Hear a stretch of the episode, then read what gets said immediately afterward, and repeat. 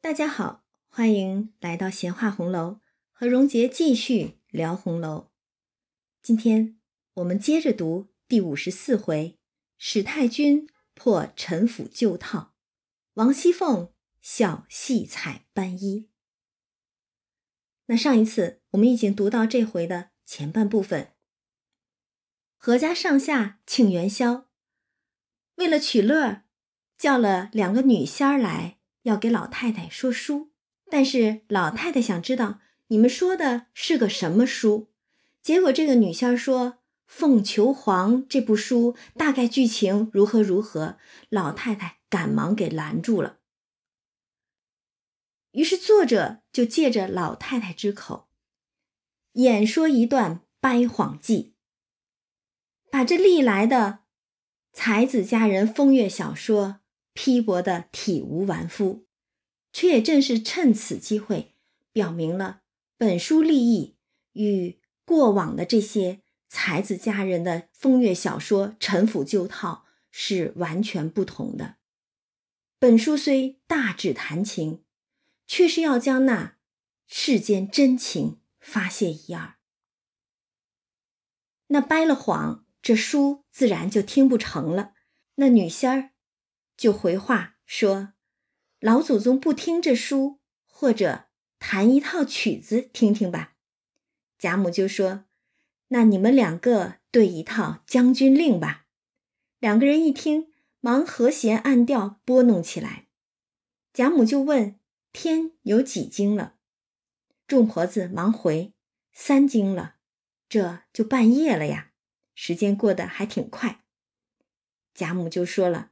怪到寒唧唧的上来了，于是早有众丫头拿了添换衣裳送过来。王夫人就起身陪笑说：“老太太不如挪进暖阁炕上，倒也罢了。这二位亲戚也不是外人，我们陪着就是了。”贾母一听，笑说：“既这样，不如大家都挪进去，岂不暖和？”王夫人说：“恐怕里间坐不下。”是啊，他们这一屋子女眷，那得多少人呢？贾母笑：“我有道理。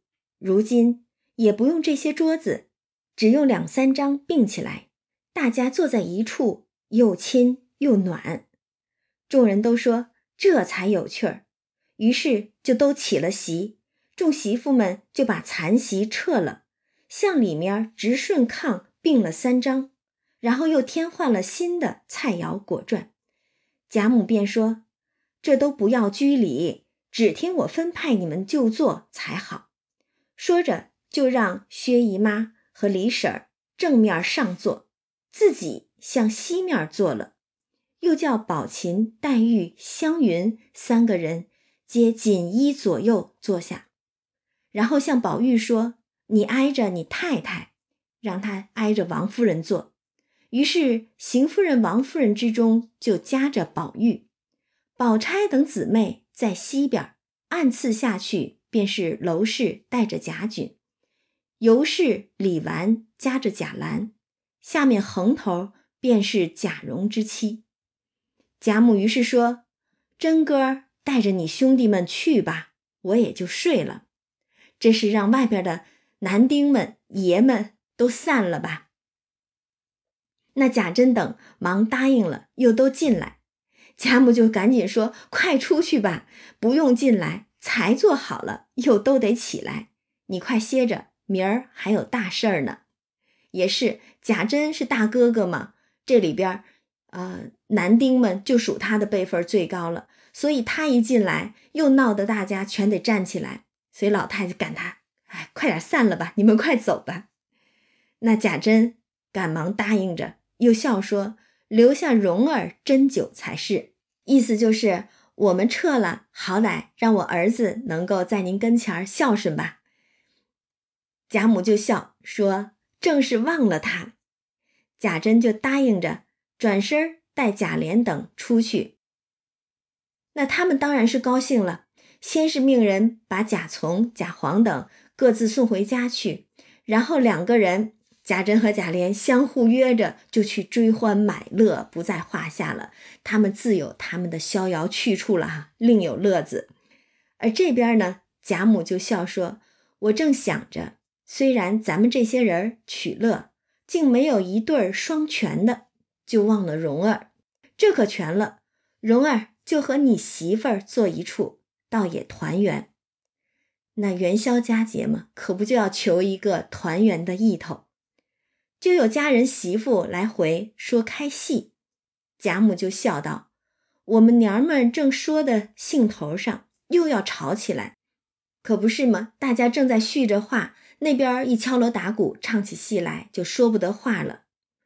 然后贾母还说：“况且那孩子们，指的是戏班里的那些小戏子们，熬夜也怪冷的。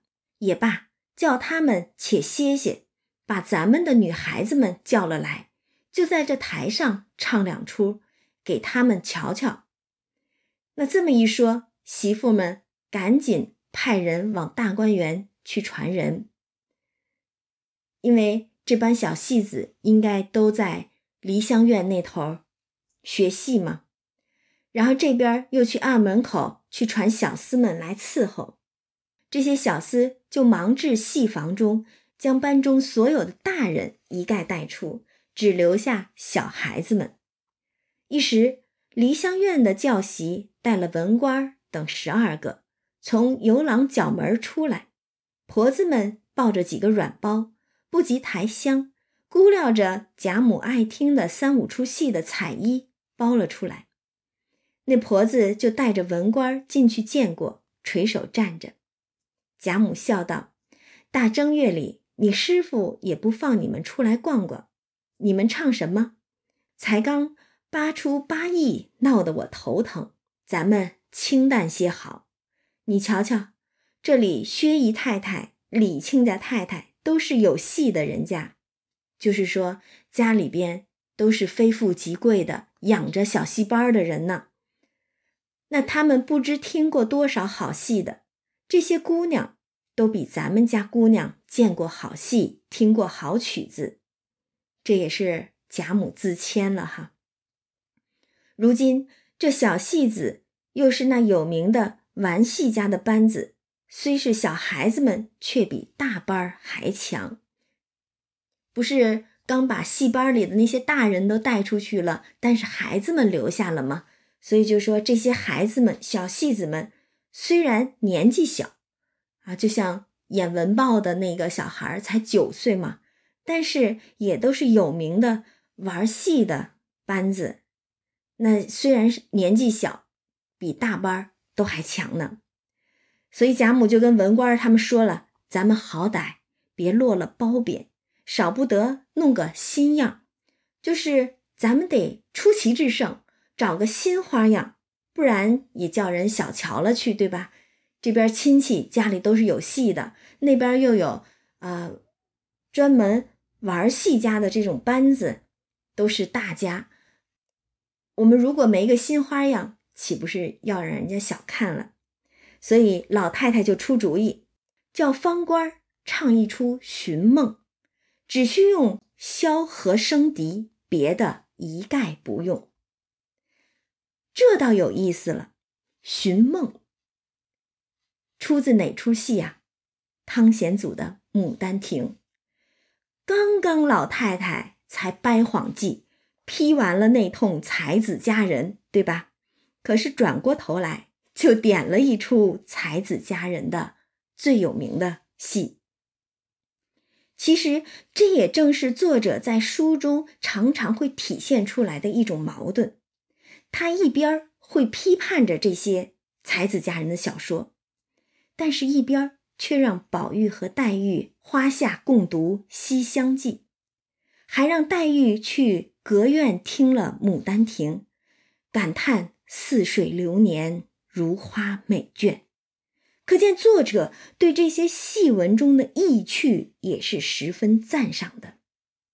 向往自由，向往爱情，又伤感礼教对人性的禁锢，而且他在书中其实是一再的引用《西厢》《牡丹》等戏曲，但是却又惋惜，世人只知看戏，未必能领略其中趣味。这就是世人着眼，只是在这些陈俗烂套之上，只是在这些淫词艳曲之上，却忘了领略曲中的趣味，曲中的含义了。而且他更是斥责才子佳人等书千部共出一套，且其中终不能不涉于淫滥。也就是这些才子佳人的。故事里边总是会了迎合众人的低俗的趣味，写一些露骨的色情描写，这是作者所不喜的。但是，这些才子佳人的小说也罢，戏曲也罢，之所以一直在流行，也是时代的需要，就是因为禁锢的太久了，压抑的太深了。所以人们想要突破，想要挣脱，所以才要写出这样的故事来，去反抗这个封建礼教的束缚。但是良莠不齐的这些作品，又让人只知去看戏，只知去追逐这些淫词艳曲，看热闹找刺激，却忽略了真情所在。所以，其实我们可以看出来，作者他并不是一概的把所有的才子佳人小说全都否定了。他在书中经常引用的几部戏曲，实在是才子佳人小说的巅峰之作了。譬如《西厢记》，譬如《牡丹亭》。那且说回来，老太太出的这个主意其实真的好。她说。让方官唱一出寻梦，但是只用箫和笙笛，干干净净的，非常悠扬。文官其实他在戏班子里边啊，应该算是一个大大小小的领头的人物了，经常是由他来向主子们回话的。那文官一听老太太主意，就笑了，说：“这也使得我们的戏。”自然是不能入姨太太和亲家太太姑娘们的眼。顺着老太太的话音儿，文官也在这儿自谦呢哈。不过但听我们小孩子一个发脱口齿，再听一个喉咙罢了。意思就是我们唱的实在是入不了大家的眼，但是胜在我们口齿清晰，喉咙婉转罢了。贾母对文官这话很是满意，所以就笑说：“正是这话了。”那李婶、薛姨妈喜的都笑道：“好个零头孩子，你也跟着老太太打趣儿我们。”贾母笑说：“我们这儿原是随便的玩意儿，又不出去做买卖，所以就不大合时。”然后又接着说：“魁官唱一出惠明下书，也不用抹脸。”只用这两出叫他们听个书罢了。若省一点力，我可不依。老太太意思，你们可得卖力来唱。那魁官唱的这一出《西厢记》里边慧明下书的那一段所以你看，老太太刚批完了才子佳人，转过头来点了一出。出自《牡丹亭》的另一出，出自《西厢记》的，其实这不是老太太在点，这是作者在跟我们说呢。那这边老太太吩咐了教习同文官等听了出来，赶忙去办了上台，先是寻梦，次是下书，众人都鸦雀无闻。薛姨妈因笑道：“实在戏也看过几百班儿。”还真是个爱看戏的，看过几百班的戏，总没有见过用箫管的。贾母就说：“也有，只是像方才《西楼楚江情》一支，多有小生吹箫喝的。这大套的实在少，这也在主人讲究不讲究罢了。这算什么出奇？这个《西楼楚江情》。”就是上一回那个讨口彩的文豹所出的那一出戏了。他不说吗？书页赌气走了，文豹就在那儿现编了词儿。其实这也是一出才子佳人的故事，但是这出戏呢，是作者把自己的亲身经历写到了故事当中去，所以更是表达了那种对自由恋爱的向往。大家感兴趣的话，也可以去寻一寻这个《西楼记》来听一听，或者是。看一看，那老太太其实她是很有审美的，在和府上下来讲，纵观所有人，在审美之上，无出老太太其右的。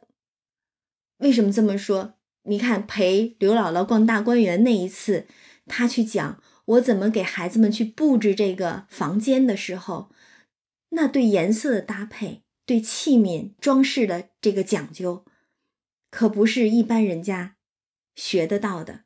而这回又在说听戏的时候，怎样能够听得更有韵味。那老太太这边就接着跟薛姨妈说，指着湘云：“我像她这么大的时节，她爷爷，这湘云的爷爷哈，有一班小戏，偏有一个弹琴的凑了来。”哎古琴，那这个弹琴的一来，即如《西厢记》里边的听琴，《玉簪记》里边的琴挑，《续琵琶》里的胡笳十八破，竟成真的了。那他提到的这几出戏里边的这几章回，全都是古琴曲，用琴的，所以。老太太就说了：“那有一个弹琴的来，所以这戏里边涉及弹琴的段落，竟成了真的了。那多有意趣啊！说到听琴的时候，竟然真的是古琴在旁，意韵悠扬啊！所以老太太就跟薛姨妈说：‘那你说这样的天然之和的安排。’”比我们现在用这箫管又如何？众人就都说这更难得了。贾母便命个媳妇来，吩咐文官等叫他们随后再吹弹一套《登月圆》。那媳妇领命而去。当下贾蓉夫妻二人捧酒一巡，凤姐儿因见贾母十分高兴，便凑趣儿笑道。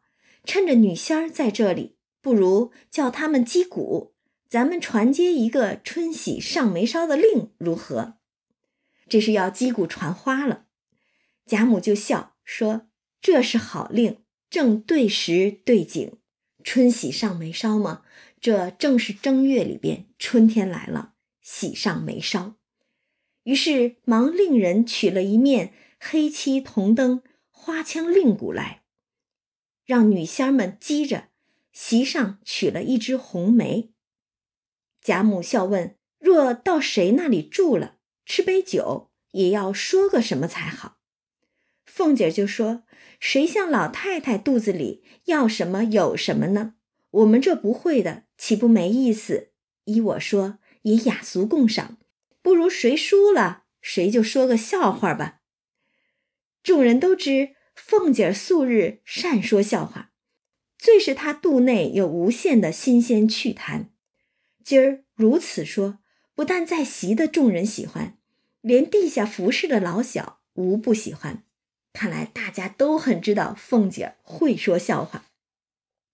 那一众的小丫头子们就赶忙出去找姐唤妹的，告诉他们：“快来听，二奶奶又说笑话了。”于是众丫鬟。挤了一屋子，大家都好期待凤姐的笑话呀，这颇有点儿春晚名角的意思了哈。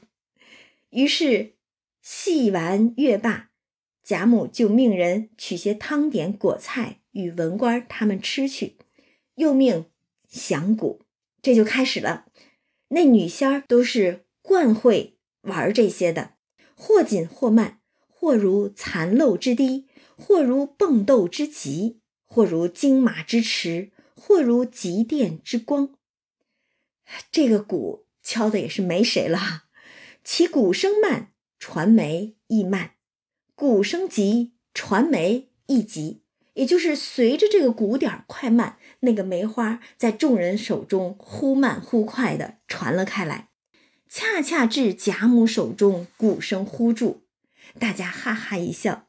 贾蓉忙上来斟了一杯，众人都笑道：“自然老太太先喜了，我们才脱些喜。”贾母笑说：“这酒也罢了，只是这个笑话倒有些难说。”众人都说。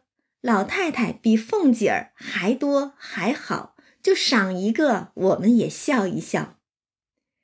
贾母笑了，说：“并没有什么新鲜发笑的，少不得老脸皮厚的说一个罢了。”于是就说：“一家子养了十个儿子，娶了十房媳妇儿，唯有第十个媳妇儿聪明伶俐，心巧嘴乖，公婆最疼。”成日家说那九个不孝顺，这九个媳妇委屈，便商议说：“咱们九个心里孝顺，只是不像那小蹄子嘴巧，所以公婆只说他好，这委屈向谁诉去？”大媳妇有主意，便说道：“咱们明儿到阎王庙去烧香，和阎王爷说去，问他一问，叫我们托生人。”为什么单单给那小蹄子一张乖嘴？我们都是笨的。众人听说都喜欢，说这主意不错。第二日便到阎王庙里来烧香。九个人都在供桌底下睡着了，九个魂儿就专等阎王驾到，左等不来，右等也不来，正在着急，只见孙行者驾着筋斗云来了。看见九个魂儿，便要拿金箍棒打，吓得九个魂儿忙跪下央求。这孙行者、筋斗云都出来啊，这作者一定是看过《西游记》啊。那孙行者就问这九个魂儿，到底怎么回事儿？九个人忙细细的告诉了。孙行者一听，把脚一跺，叹一口气道：“这缘故，幸亏遇见我。”等着阎王爷来了，他也不得知道的。九哥听了，就求大圣发个慈悲，我们就好了。孙行者笑道：“这却不难。那日你们妯娌十个托生时，可巧我在阎王那里，因为撒了泡尿在地下，你那小婶子便吃了。你们如今要伶俐嘴乖，有的是尿，再撒泡，你们吃了就是了。”说着，大家都笑起来了。这何府上下最会说话的、伶俐嘴乖的，可不就是凤姐儿？老太太这个话的意思，竟是在讥讽凤姐儿不成？那凤姐儿听了，赶紧笑说：“好呀，幸而我们都是笨嘴笨腮的，不然也就吃了猴尿了。”赶紧给自己往外洗呢。尤氏和娄氏都笑着向李纨说：“咱们这里谁是吃过猴尿的？别装没事人了。”这些妯娌们啊，笑的可真是够开心的，总算也能取笑一下凤姐了，让她嘴乖。薛姨妈也笑，笑话不在好歹，只要对景就发笑。你看她也是在旁捡乐子了吗？但是笑归笑哈，我倒是觉得老太太这个话呀，其实是在讽刺那些只会说话、搬弄是非、取巧卖乖的人，并不一定是针对凤姐儿。因为你想啊，凤姐儿她是伶俐，是嘴怪，可是老太太疼她呀。之前不还说吗？我疼她，又怕她太伶俐了不好。可见老太太是真心疼凤姐儿呢。再者了，凤姐儿她嘴上再乖，她也是个干实事儿的人啊。偌大的一个荣府，还不是凤姐儿在打理着？王夫人那是菩萨一样的，不管实事儿的，具体的事儿不都是凤姐儿在干？更甭说之前协理宁国府的时候，三下五除二的就把宁国府的几桩弊病之事给免除了。凤姐还是很有能力的，所以我倒觉得老太太未必是在讥讽凤姐儿，而是在讥讽那些搬弄是非、卖嘴乖的人了。到底是谁呢？嗯，众多的红迷朋友其实也是各有各的说法和想法哈。那《红楼梦》的这个吸引人的地方，其实也就在于千人千面，大家每个人都可以读出不同的理解来。那老太太的这个笑话讲完了，女仙儿就又击起鼓来，小丫头们只想听凤姐儿的笑话。于是就悄悄地和女仙儿说明，以咳嗽为忌，须臾传至两遍。刚到凤姐手里，小丫头就故意的咳嗽一声，那女仙儿便住了鼓。众人齐笑道：“可拿住他了！快吃了酒，说一个好的，别太逗得人笑得肠子怪疼。你看看，估计历来啊。”凤姐儿说了什么笑话，让大家都笑得肠子疼，把肚子都笑疼了。所以这会儿一边又盼着凤姐儿赶紧给大家说个笑话，一边又得叮嘱她：“你可别说的太可乐了，太可乐了，又得把我们笑的肠子疼。”你说这些人，那凤姐儿想了一想，就笑道：“一家子也是过正月半，阖家赏灯吃酒。”真真热闹非常，祖婆婆、太婆婆、婆婆、媳妇、孙子媳妇、重孙子媳妇、亲孙子、侄孙子、重孙子、灰孙子、滴滴答答的孙子、孙女儿、外孙女儿、姨表孙女儿、姑表孙女儿，哎呦呦，真好热闹！你听他这一段话说下来，不带打一个磕巴的，果然热闹，人丁兴旺啊，阖家欢聚团圆的，就像贾府。如今正表面繁华一样，应时应景啊！那众人听了他这么说，已经都笑起来了，都说听他数贫嘴，又不知要编派哪一个呢。尤氏就笑：“你要招我，我可撕你的嘴。”凤姐儿就起身拍手笑道：“人家费力说呢，你们混我，我就不说了。”贾母笑说：“你说，你说。”底下怎么样？凤姐儿想了一想，笑道：“底下就团圆坐了一屋子，吃了一夜酒，就散了。”凤姐这是想证明自己笨嘴笨腮吗？自己没喝过猴尿，所以吃了一夜酒就散了，一下子就把众人晾在这儿了不成？那众人听见他正言厉色的说了。便再无别话，都怔怔的，还等着往下说呢。只觉得冰冷无味，这可不就是一个冷笑话吗？一屋子的无能子孙，不散又待如何？而全书至此，也正如凤姐儿所言，大家吃过一夜酒，庆过元宵之后，也就事端四起。败相已明，家道就此散了。那且说，大家还等着凤姐儿往下说呢，只觉他说的这个什么笑话啊，冰冷无味的，大家都摸不清头脑呢。湘云就看着凤姐儿半日，估计凤姐儿也是被大家看的，觉得得再说点什么，于是就笑着说：“我再说一个吧。”还是过正月半的，几个人抬着个房子大的炮仗，这个炮仗可真够威风的，房子这么大的，要往城外去放炮仗，引了上万的人跟着去瞧。这一说放炮仗，又是正月半过元宵节的时候，突然就想起来上一次过元宵节，也就是元妃省亲之后。那元妃曾经让大家做灯谜，元妃所做的那个灯谜就是一个炮仗抱住的灯谜，一声震得人方恐，回首相看已成灰。刹那威势瞬间消散。贾政当时看了，就是悲谶语嘛，觉得元妃所做的物件儿，实非什么吉祥之物，不是吉兆。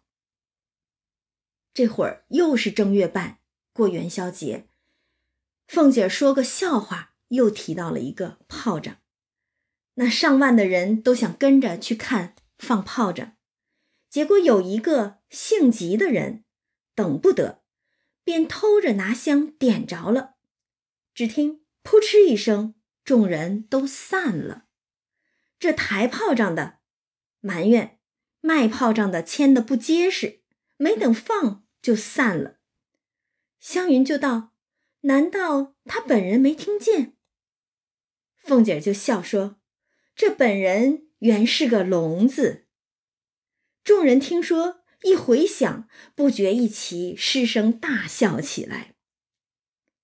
可不是吗？这么大的响动，你想啊，房子大的炮仗，那要放出来，可得多大的一声爆炸声啊！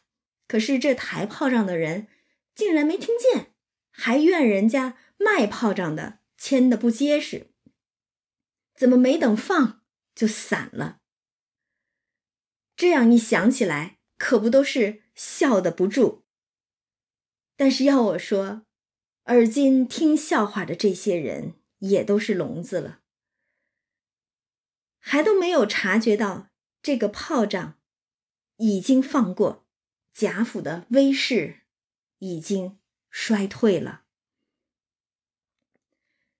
但是众人笑着这一个，却又想着先前的那一个还没讲完，就问他。先那一个怎么样，也该说完。凤姐儿就将桌子一拍，说道：“好啰嗦！到了第二日是十六，年已完了，节也完了。我看着人忙着收东西，还闹不清，哪里还知道底下的事儿了？”众人一听，复又笑将起来。其实凤姐这话，正是把刚才。她第一个笑话里的那一大家子和贾府这一大家子合为一谈了，到底她说的是笑话还是实话，已经是让读者分不清楚了。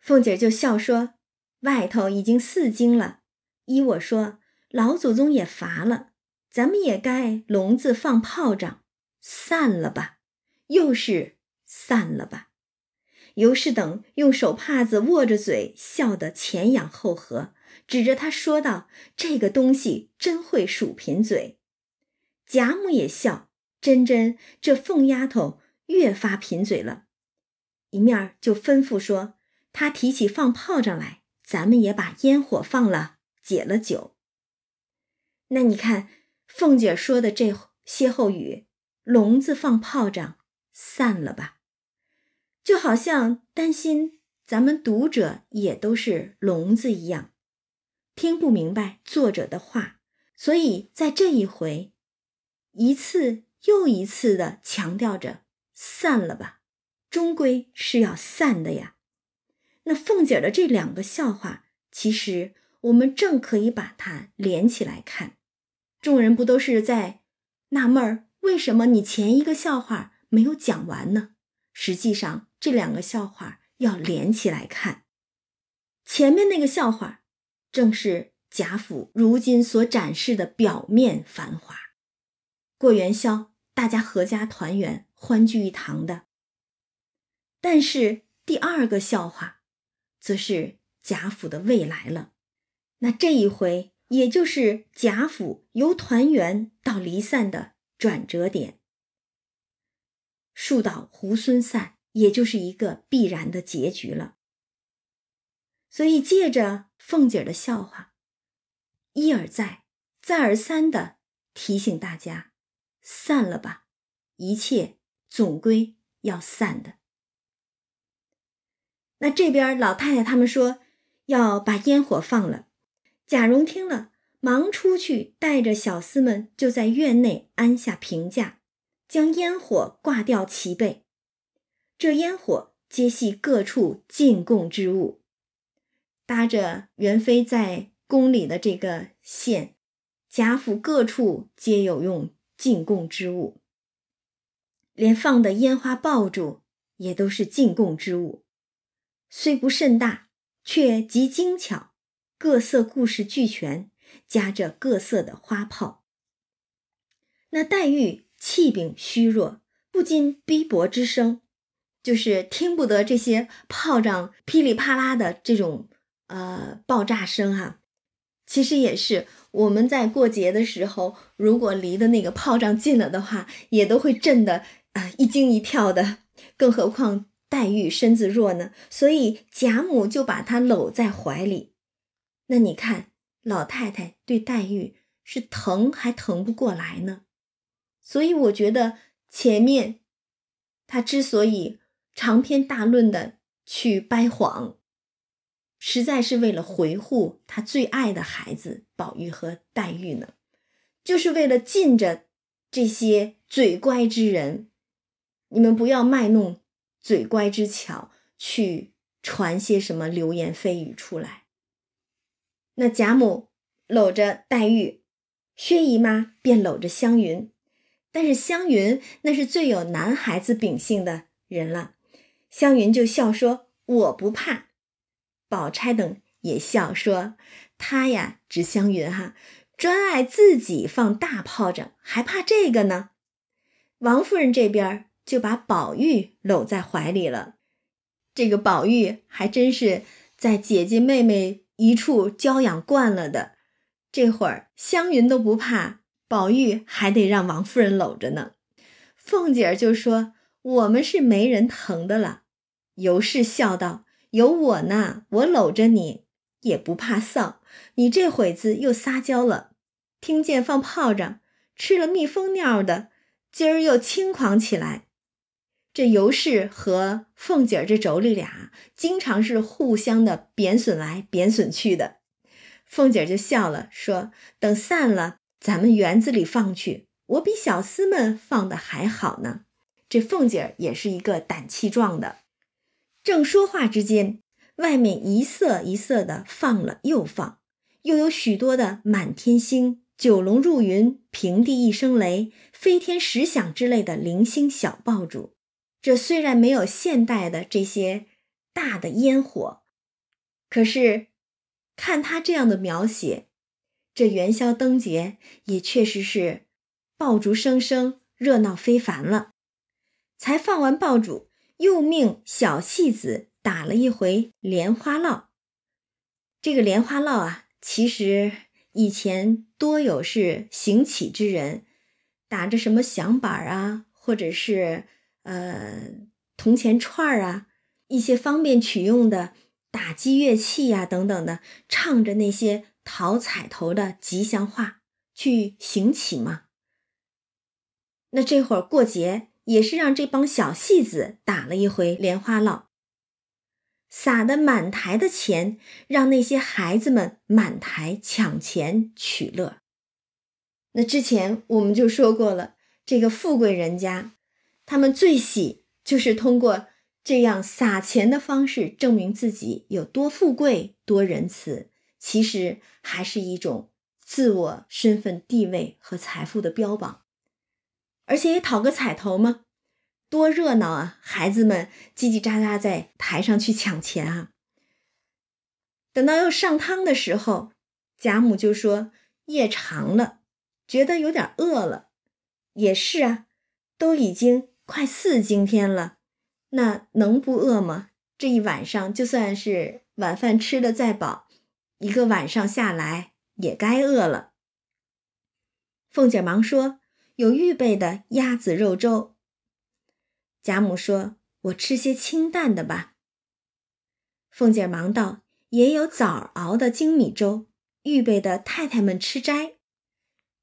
因为，啊，信佛的人呢，通常初一十五是要吃斋的，所以这儿正过着十五呢。